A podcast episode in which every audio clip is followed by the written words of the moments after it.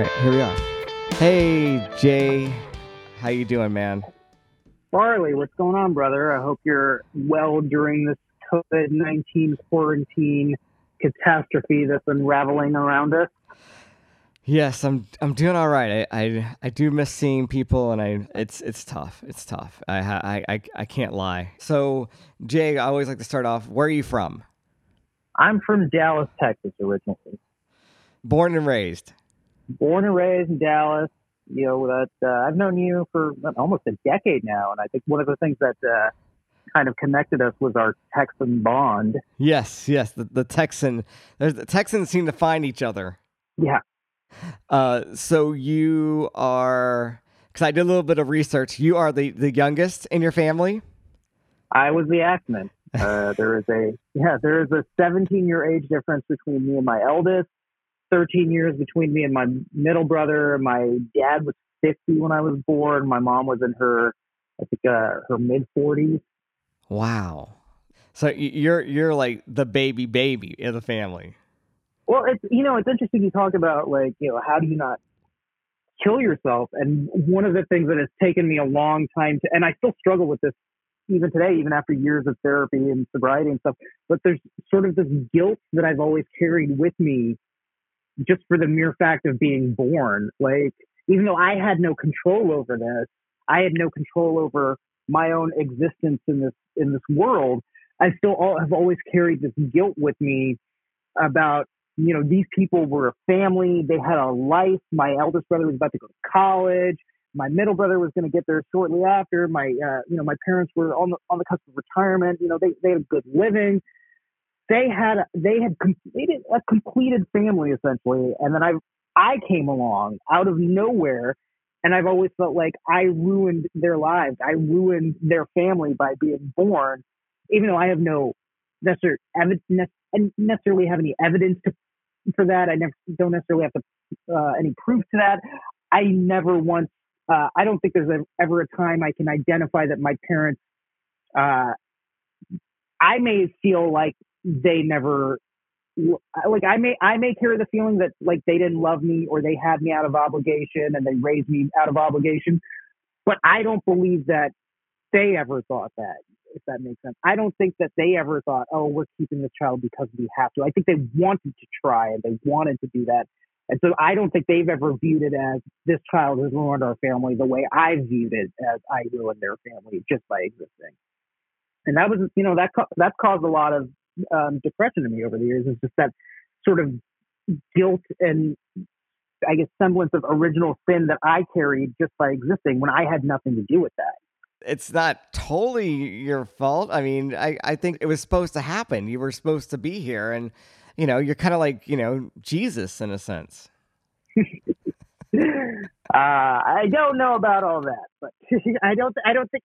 I don't think the. I don't think the guy at the at the inn in Bethlehem. I don't think the guy in the manger in the in the barn in Bethlehem said to Mary, eh, you know, you might want to abort it. You might want to consider aborting it because that's what my mom's doctor told her. She said, uh, he said, you know, you're pretty old and there could be a lot of birth defects and complications of pregnancy. You may want to consider terminating it. She said, she said, no. No, and they're like, no, we, we need Jay. We need Jay. so, so you, uh, okay, so you grew up in, how long did you stay in Dallas? When did you decide to make that jump to LA? I moved out of Dallas for the first time in my life uh, a little over 10 years ago. I was uh, 24 or 25 at the time, and I'd spent my entire life in Dallas, Texas, born and raised, went to college there.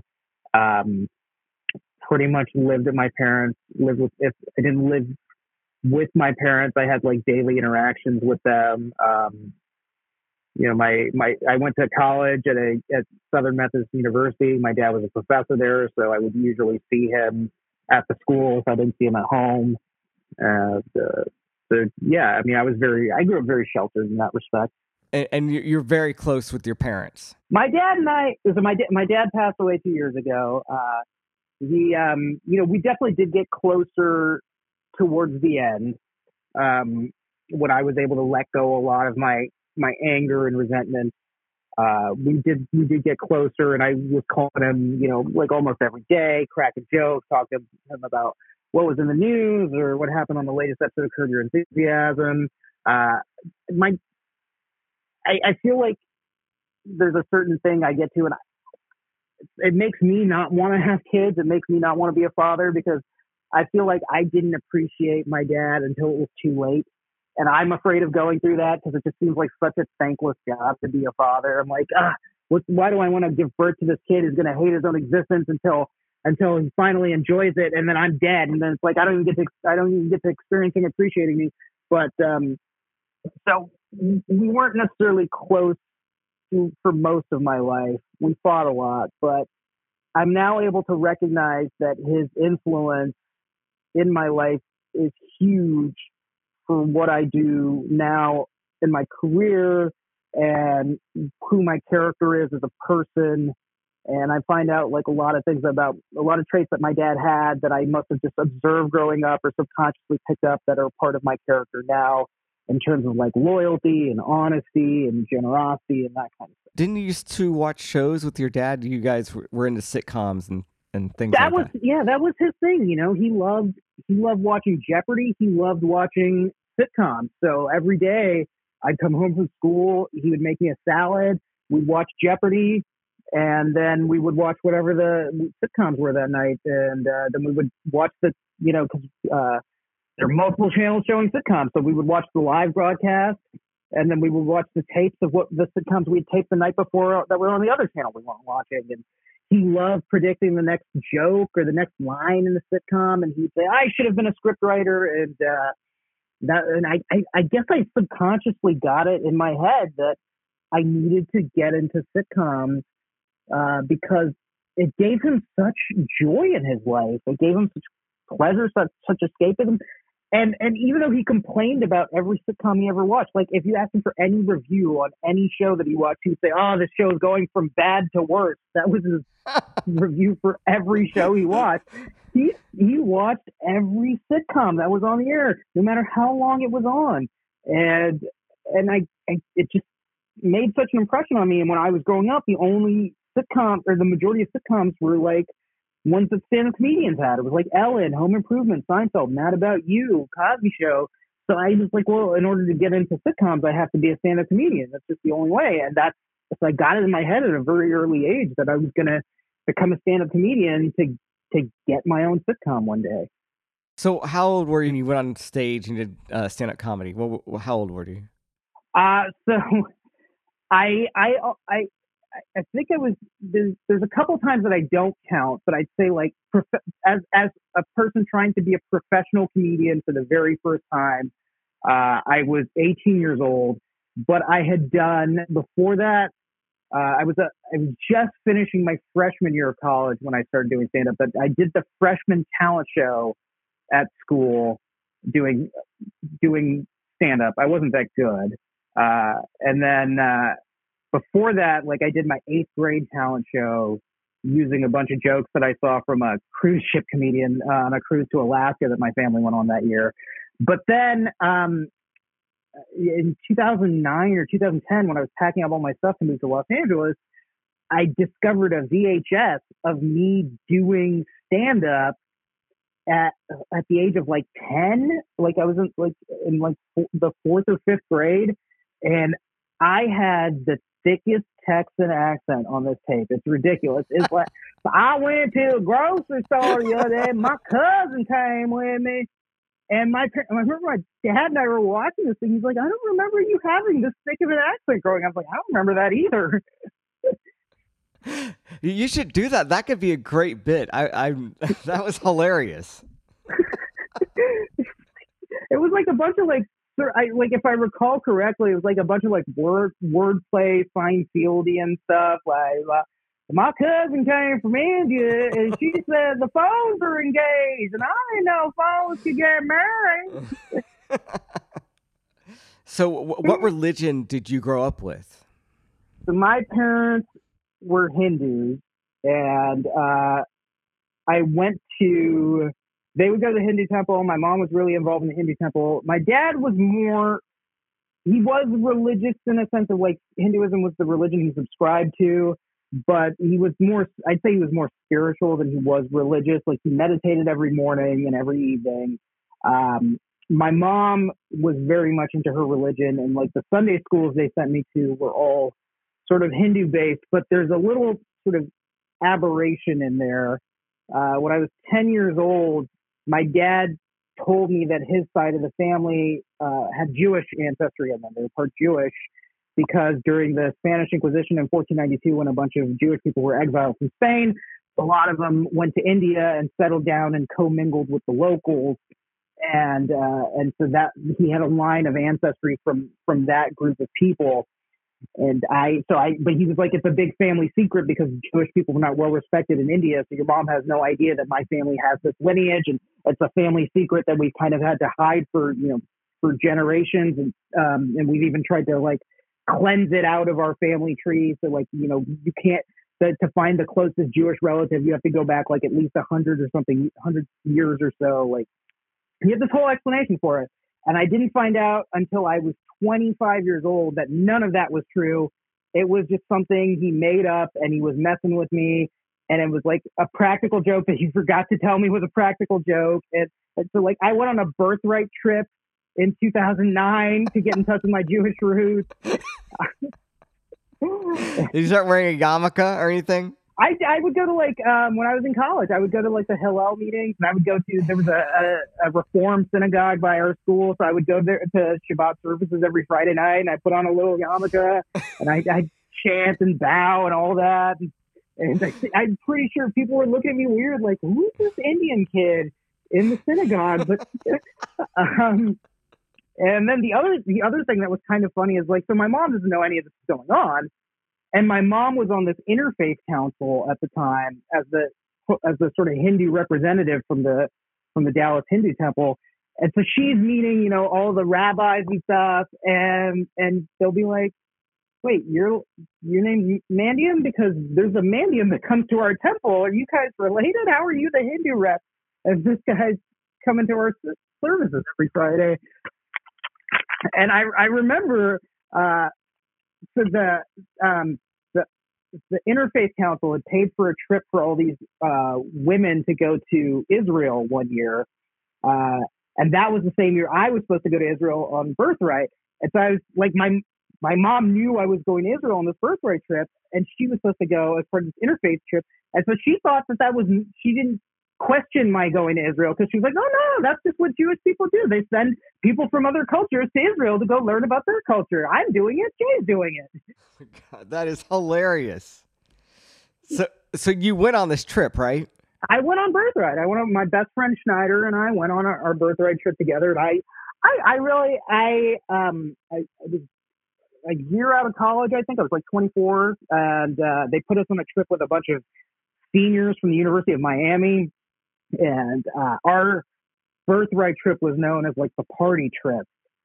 I was the least partying person there. I was they all the kids on the trip would like stay up till like three, four in the morning, drinking, hooking up, and partying, and I was I was in bed by ten because I actually really enjoyed learning the history of the culture and the country and all that, and I took it really seriously. And I dot I I documented everything. I they flip these little flip video cameras had just come out at the time, so I took one with me to document all the lectures and the trip, and because I wanted to, I just wanted to to know about it. And one girl on the trip was like, "Why do you video record everything? Are you making some sort of secret terrorist video?" And I said, am I making a terrorist video for all the public information from these museums that we're getting? I'm sorry, if your if your terrorist organization can't afford to Google, I don't think you're terrorizing anybody it was it was a fascinating trip. It was, it was like really cool to learn the, the history and, and all that. And then you found out uh, that the, it was it was all uh, made up. I found out it was all made up, and my dad's excuse was that I went to school with a lot of Jewish girls, and that Jewish girls only like to date Jewish boys. So he said that he was just trying to get me a date in high school. But I was like, well, then why wouldn't you just tell me to say I'm Jewish. He said, You're not that good of an actor. You had to believe it. Oh man, you got method acted on on that. I did. My dad. So that's the other thing. My dad taught me how to method act. yeah, yeah.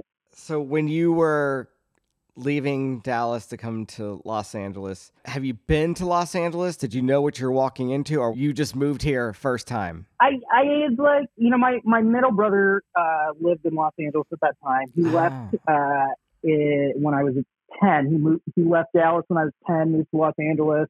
So you know he'd already been there for over twenty years. And my uh, eldest brother went to graduate school at USC, and then he at that time was settled in San Diego and had two kids. So part of moving to Los Angeles was yes, it was the career, but I also did want to be closer to my brothers and my my niece, my nephew, and I wanted to like be a part of their lives the way my brothers were a part of my life.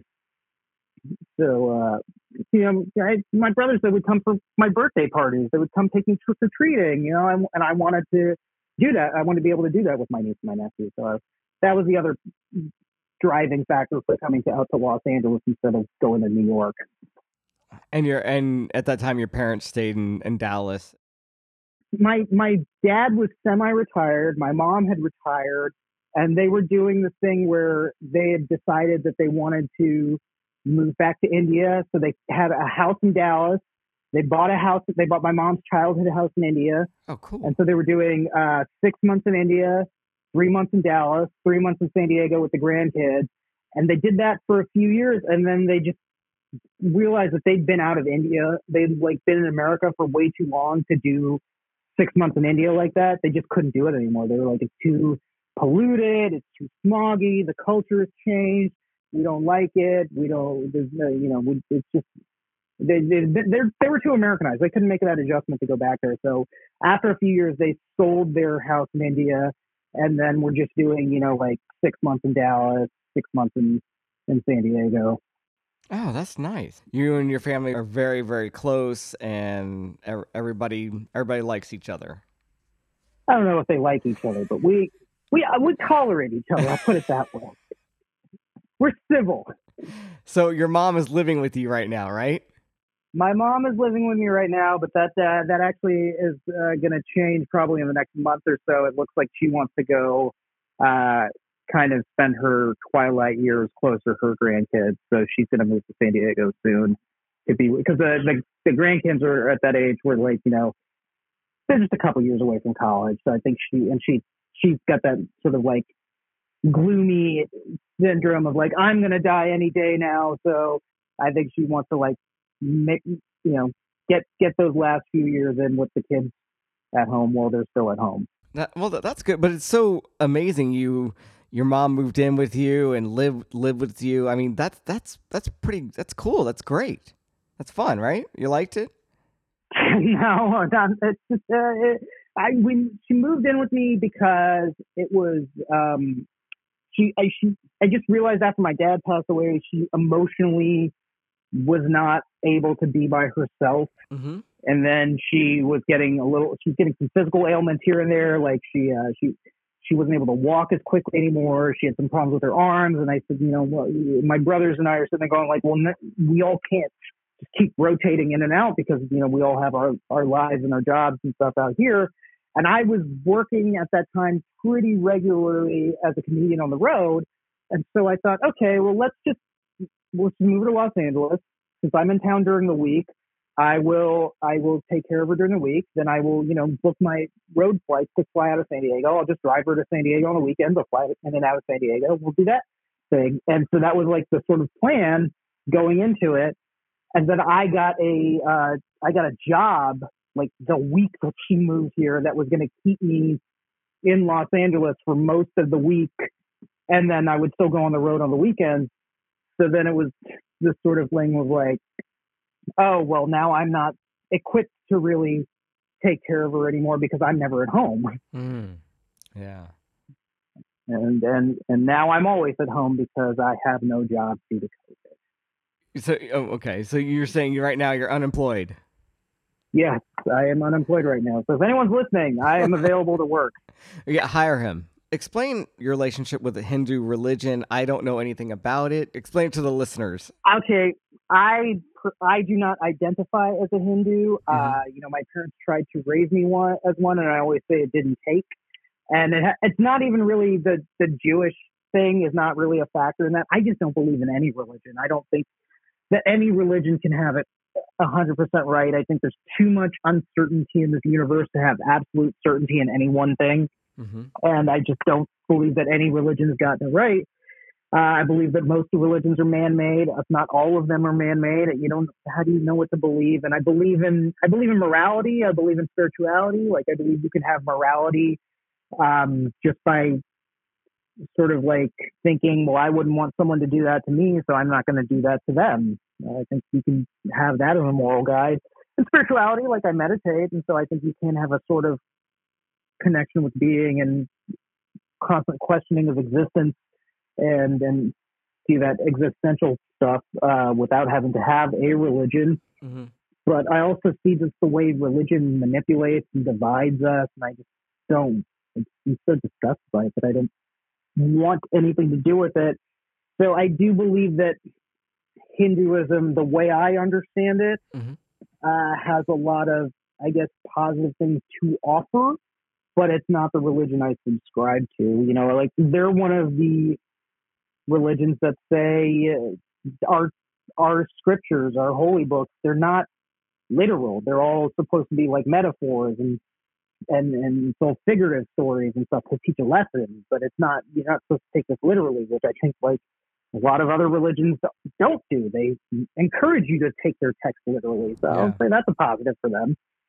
Um, I think there's some things that are like, I, you know, not, I don't necessarily know if I believe in reincarnation, but I will say that reincarnation sounds logical to me. It sounds like it's plausible, like it is something that could happen. And the concept of karma of, you know, instead of like a heaven and hell system, but, you know, you get reincarnated paying for sins from a previous life, or you get reincarnated being rewarded for your positive deeds in pre- previous life. I mean, it sounds logical. It makes sense. So I accept it as a as a definite, you know, possibility in the universe. I totally understand, especially with religion.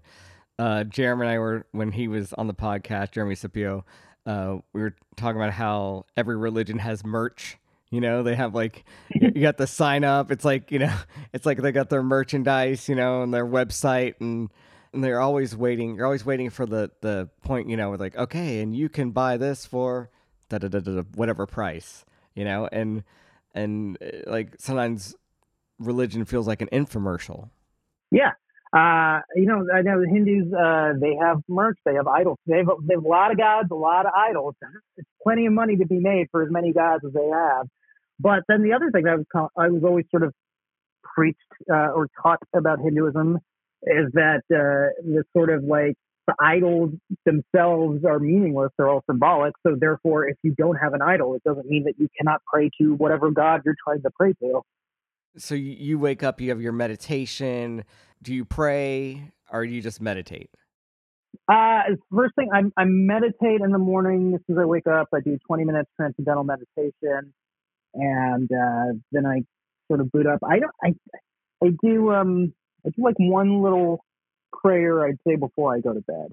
And you write a lot. I I think that writing is a very it's it's amazing. It can be really healing. It, it to me it's a practice. Sitting down and writing, you know, free writing or just writing is to me like a meditation. Like you're making a point about something. And I, I know you I know you write a lot.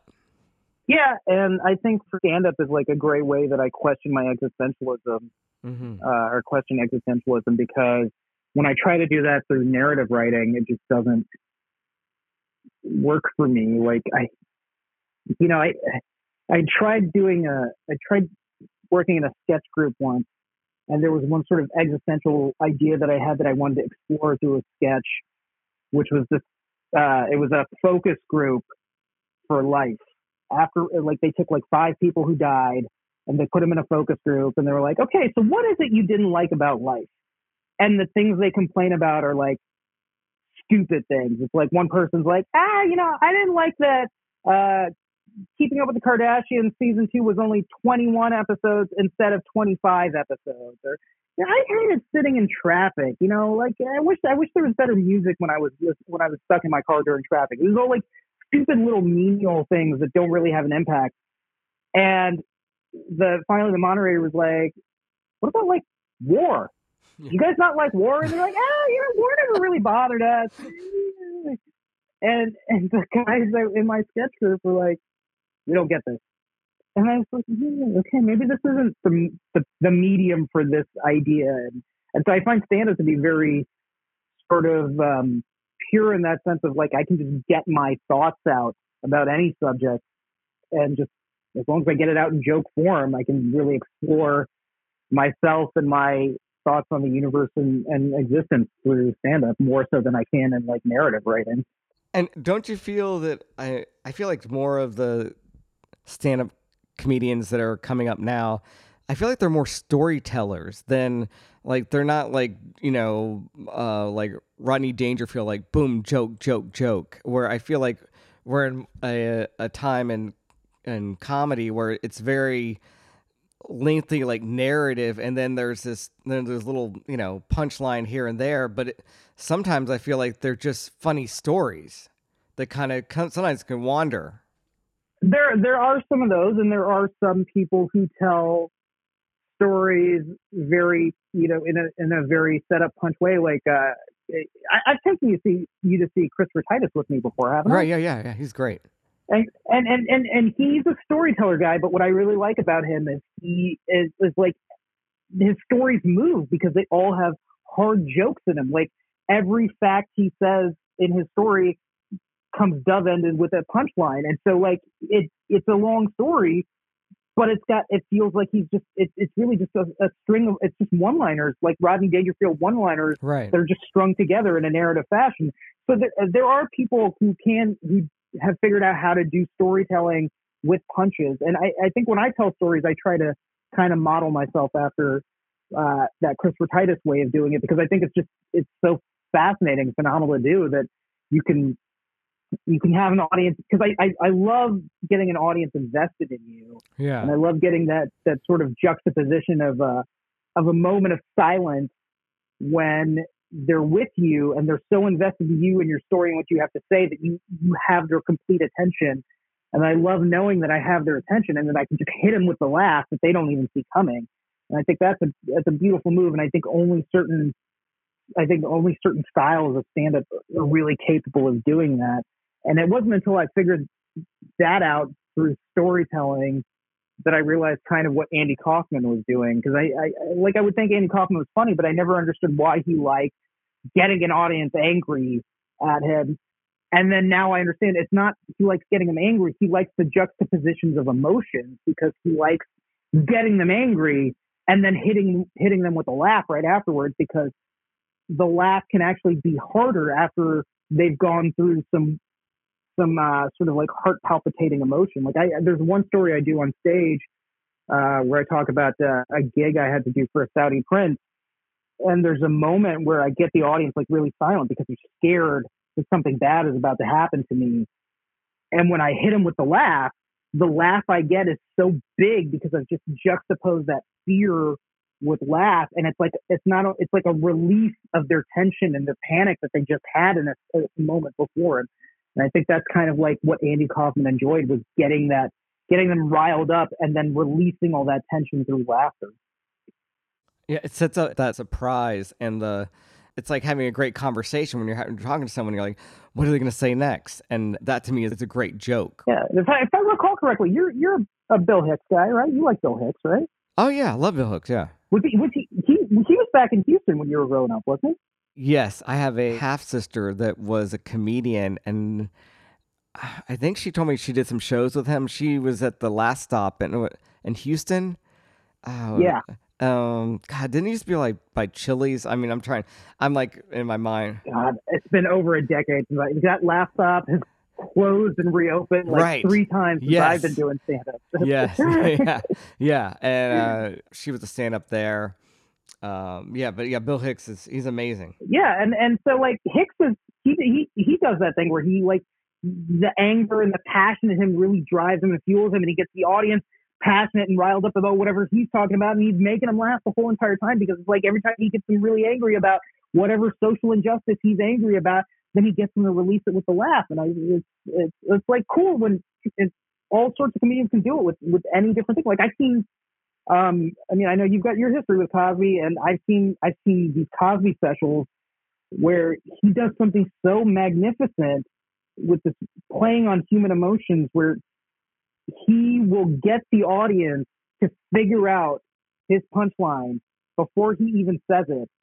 And there's one special where he does that moment where he gets them to figure out what his punchline is, and he just waits, and he says, "Okay, did we all get it?" And then he moves on to the next thing, and it's so beautiful when you can get that kind of like audience engagement with you because it's it's a shared experience. And I guess one of the things I like about that is it's when you know that we all are like connected, we all can experience things, we're all on a level playing field at the same time. And and in that moment nothing else matters except for that moment we've all just built together. I think maybe that's why I like stand up so much is because it's like nothing else matters for that time that I'm that we're all in that room together and the laughs are happening. When a comic really hits you, it, it's it's like time just stops. I haven't seen a comedian like that in a while. There's a comedian named Russell Peters, and I used to watch him on TV, and he does a lot of crowd work.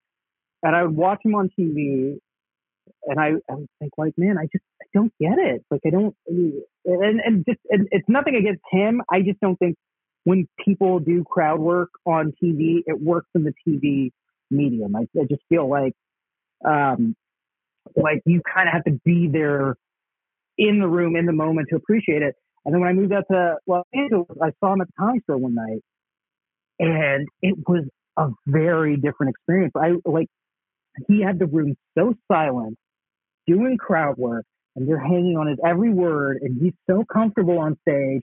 And I was like, oh, now I get it. Now I get why this guy is the biggest comedian in the world because he builds those moments in the room, and you really feel like you're in his living room and you're having the most intimate conversation with him. And you don't feel that way when you're watching him on TV as you do when you're in the room. And that's the same thing when Chappelle goes on stage too. Chappelle does the same thing. Is you just feel like you're having this really intimate conversation with him that nobody else is having. And yeah, it's that that whole conversation in the room that we it, it's and it's not just the comedian who built it. It's it's we all build it. We all in that room build it together. For me, like I'm just learning. Sometimes I, there's no joke. It's just, or especially with Dave Chappelle, I feel like I'm learning something. Yes, it's funny, but it's like kind of rubbing two parts of my brain. Yeah, and I feel like uh, Bill Hicks was like that, and I think Bill Burr is capable of doing that a lot. Uh, you know, you know who I thought was really good at doing that? When we would go watch Russell Brand. Yeah. I thought he was so good at and and really showing us just the, he would give us a, a, history lesson and make us laugh at the same time, and then give us a, a, religious lesson or an existential lesson and make us laugh at the whole. I thought he was so brilliant when he would do things like that. Yeah, I remember when he invited us to go see that uh, test show he did for what ended up being his uh, his special Messiah complex, and he didn't really give us a lot of information. He's just like, "Oh, just come, I'm working this thing out." I was blown away by that. That was the thing was so brilliant how he structured it because he started it talking about like his he read about his own death in a tabloid magazine and then he went through like yeah then he goes through Hitler and and and Gandhi and all the other people and then ties it back into himself it's like I think I'm as great as these people because I read about my own death and it's like it was so brilliant the journey he took us on. Mm-hmm. It's still being comedian, but I feel like it's more of a spoken word and more of a narrative than you know. It's back to that whole thing, like that you know, Rodney Dangerfield, the boom boom joke, boom boom joke, boom boom joke. But then also, I look at it as a spectrum too. You know, there's there's diff- there's there's the two ends, and then in the middle, there's so many different variations on it.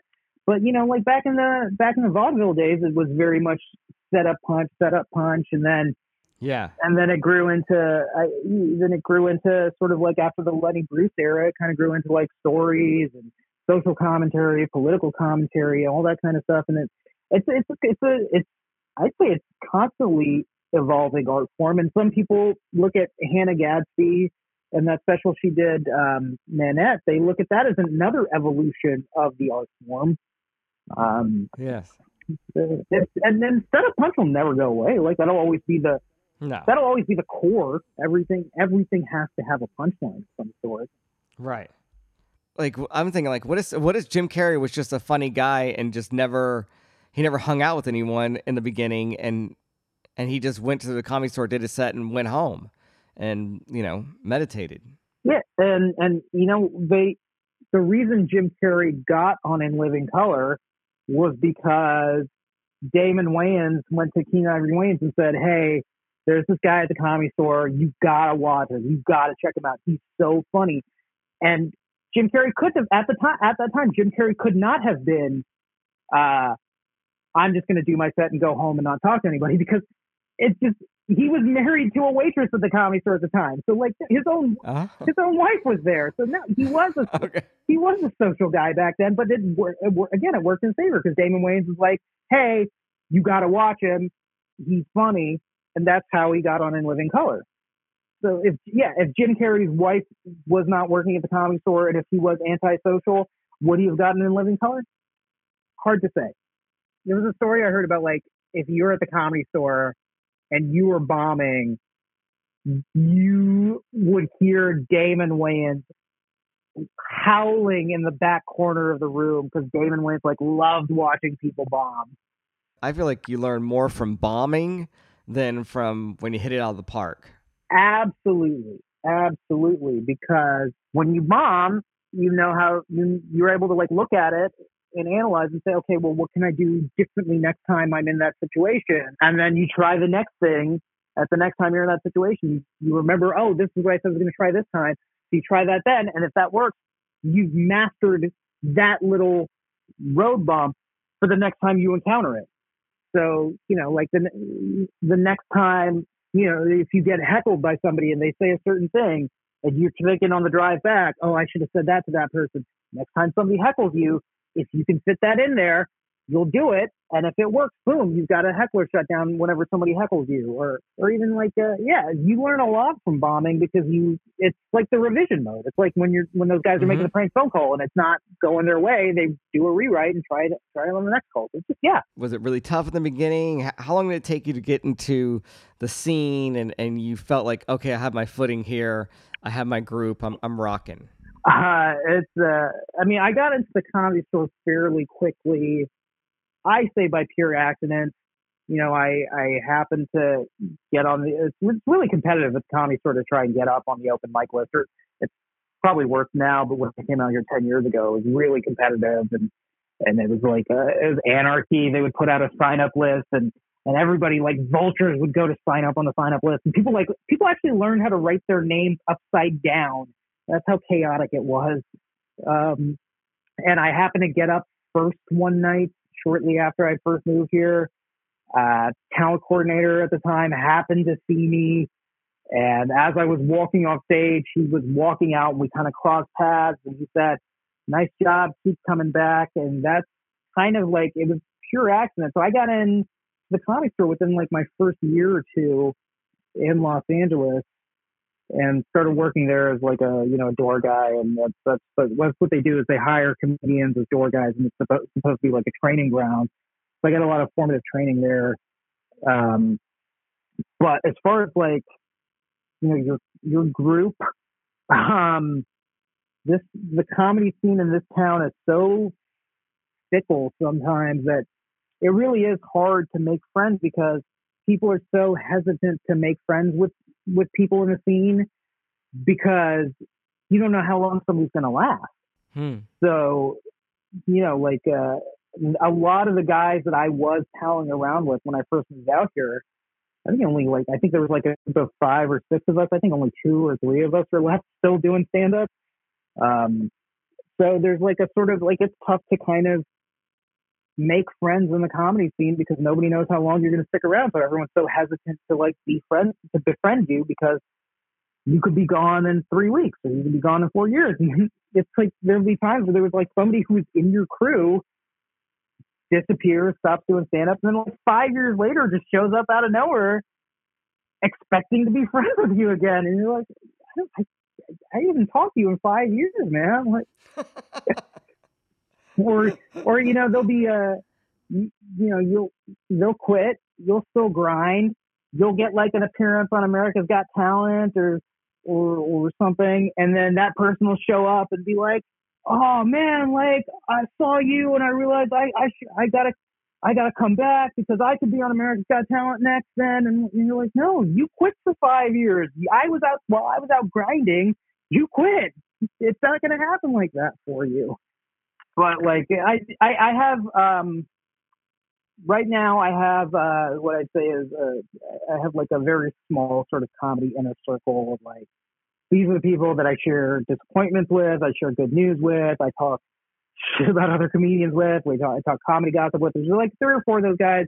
Uh, I've known them all for like you know like six to ten years, and uh, I, I I'd say you know like it, it's not a wide net, but it's a net that has I've known for a while that is still stuck around. So I'd say they're fairly reliable in terms of being like my little comedy posse. Do you think it's more about talent or hard work or who you know? How do you think this whole thing works? Because I, I, remember I was, I, you know, had Jeremy and I had Matt here, and we were talking, and I, and you know, I, I know I, I watch things on Netflix or I'll watch, I'll watch a special, and I'll, and I'll, I'll go, and I, I'm it's not very good. And I'm like, how did this person get this special? I mean, you know, that's I'm one person of one opinion, but there's sometimes I, I watch things and I'm like, who greenlighted that? Because, and you know, even my my girlfriend Lisa will be like, that's not funny. And you know this, and my you know, girlfriend Lisa, you know, she's not a comedian. She's just a a normal person who loves sitcoms and you know loves funny things. But you know, sometimes we'll sit down to watch something and we're just, and, you know, maybe the trailer's pretty good of the stand up. And then we'll, uh, you know, 20 minutes in, we're like, turn it off, turn it off. Uh, I think, uh, you know, some of it is who do you know? Some of it is, uh, some of it is, well, okay, let's, let's say this, let's say this. At the end of the day, talent has to back up everything. So you can get every opportunity in the world, but if you have no talent to back it up, there's no way you're getting any. So somebody has to think you're you have some form of talent in order to even make it onto a Netflix special. Uh, you can't just say, "Oh, that so and so only got it because." For like a Netflix special, you can't say so and so only got a Netflix special because they knew whomever because that's just simply not true because at the end of the day, like at Netflix, there's such a hierarchy there. I was watching, I think like 60 Minutes or CBS Sunday Morning today. They were interviewing Ted Sarandos, and he was saying he gets, you know, a hundred pitches a day from every and every genre. And so you're telling me that like Ted Sarandos is just going to give somebody a, a movie or a special just because he's hearing hundreds of pitches a day. There's no way he's just giving anything just because to somebody because he knows them. There's got to be something to back it up. And uh, so I, yeah, talent always has to back up everything at the end of the day. But you know, like I think opportunities to get seen and job opportunities can come from who do you know. Uh, like I spent the last sort of two and a half years working with the with a comedian named DL Hughley, and through working with him, that has opened up a lot of opportunities for me to get other work and to expand my own career. But at the same time, it's not just because I work with him that I get this other work. It's, you know, I have something that they think will serve them, whether it's, you know, whether it's writing or they like me as an opener or, you know, whether they think I, I'm a solid producer or something like I have some sort of talent to back up the work that they give me. You know, you know, you don't just handed work because you know somebody. But you would say, I, I remember I listened to this Ari Ari Rashir. Ari, I'm probably Ari saying his name wrong. Uh, yeah, and he talked about he has this uh, long podcast where he was talking about, and he was talking about how how he got his career started, and he said the first two years it's all about meeting people and becoming friends with people.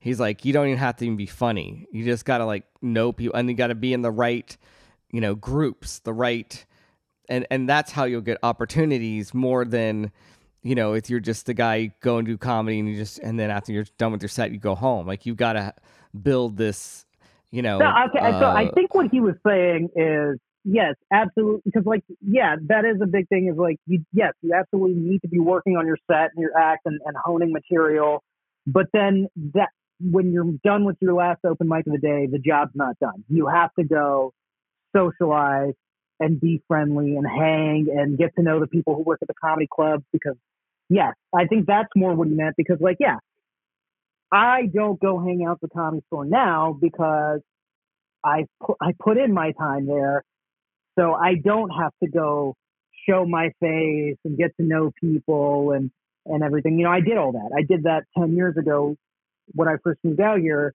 and so now it's you know I work now because I did all that because I I, I worked on my act and worked on my material and then I you know met all those people that whatever train of events led me to go do all the work that I do now. So I don't have to I don't have to go to the comedy clubs now to do to put in that work of socializing and and uh and sort of uh and networking and all that because I've I've I've built my relationships now. Uh, well, you know, I think things are going to work out for you. I really believe in you, Jay. I think it's going to happen when you're not even thinking about it. I think it's you're going to a bolt of all this great these great things are going to happen. I re- and I things have good things have been happening for you. It's just right now everybody's in a rut. Everyone is like, I don't know what next week looks like. Yeah. I mean, everybody's. I, I, there's not one person I've talked to going, yeah, man, everything's great. I'm I'm so happy right now. It's the best time and to be alive. 2020, woohoo! You know. I hope we can get some semblance of normal back soon. It's just, uh, I miss I miss life. I miss real life. I just want to say uh, thank you and oh yeah, Jay. Um, if people want to get in touch with you or watch a video or learn more about you, what do they do? Where do they go? Where are your platforms? Find me on Instagram. It's uh, God Hates Jay, just the letter J. God Hates Jay, just the letter J. Uh, I am on Twitter. It's God Hates Jay, spelled out J A Y, but I'm locked out of my Twitter account, so I don't really post on there. So uh, yeah, Instagram's really the best place to get me. Awesome, awesome. Well, um, thank you so much, Jay, and we'll definitely. I I want to do a podcast where it's me, you, uh, Jeremy, and Matt. I think that would be. I think we should do that uh, soon. Roundtable when we can be closer to each other. Happy to. Awesome. Well, thanks, Jay, and have a beautiful night. Thanks for being on the show.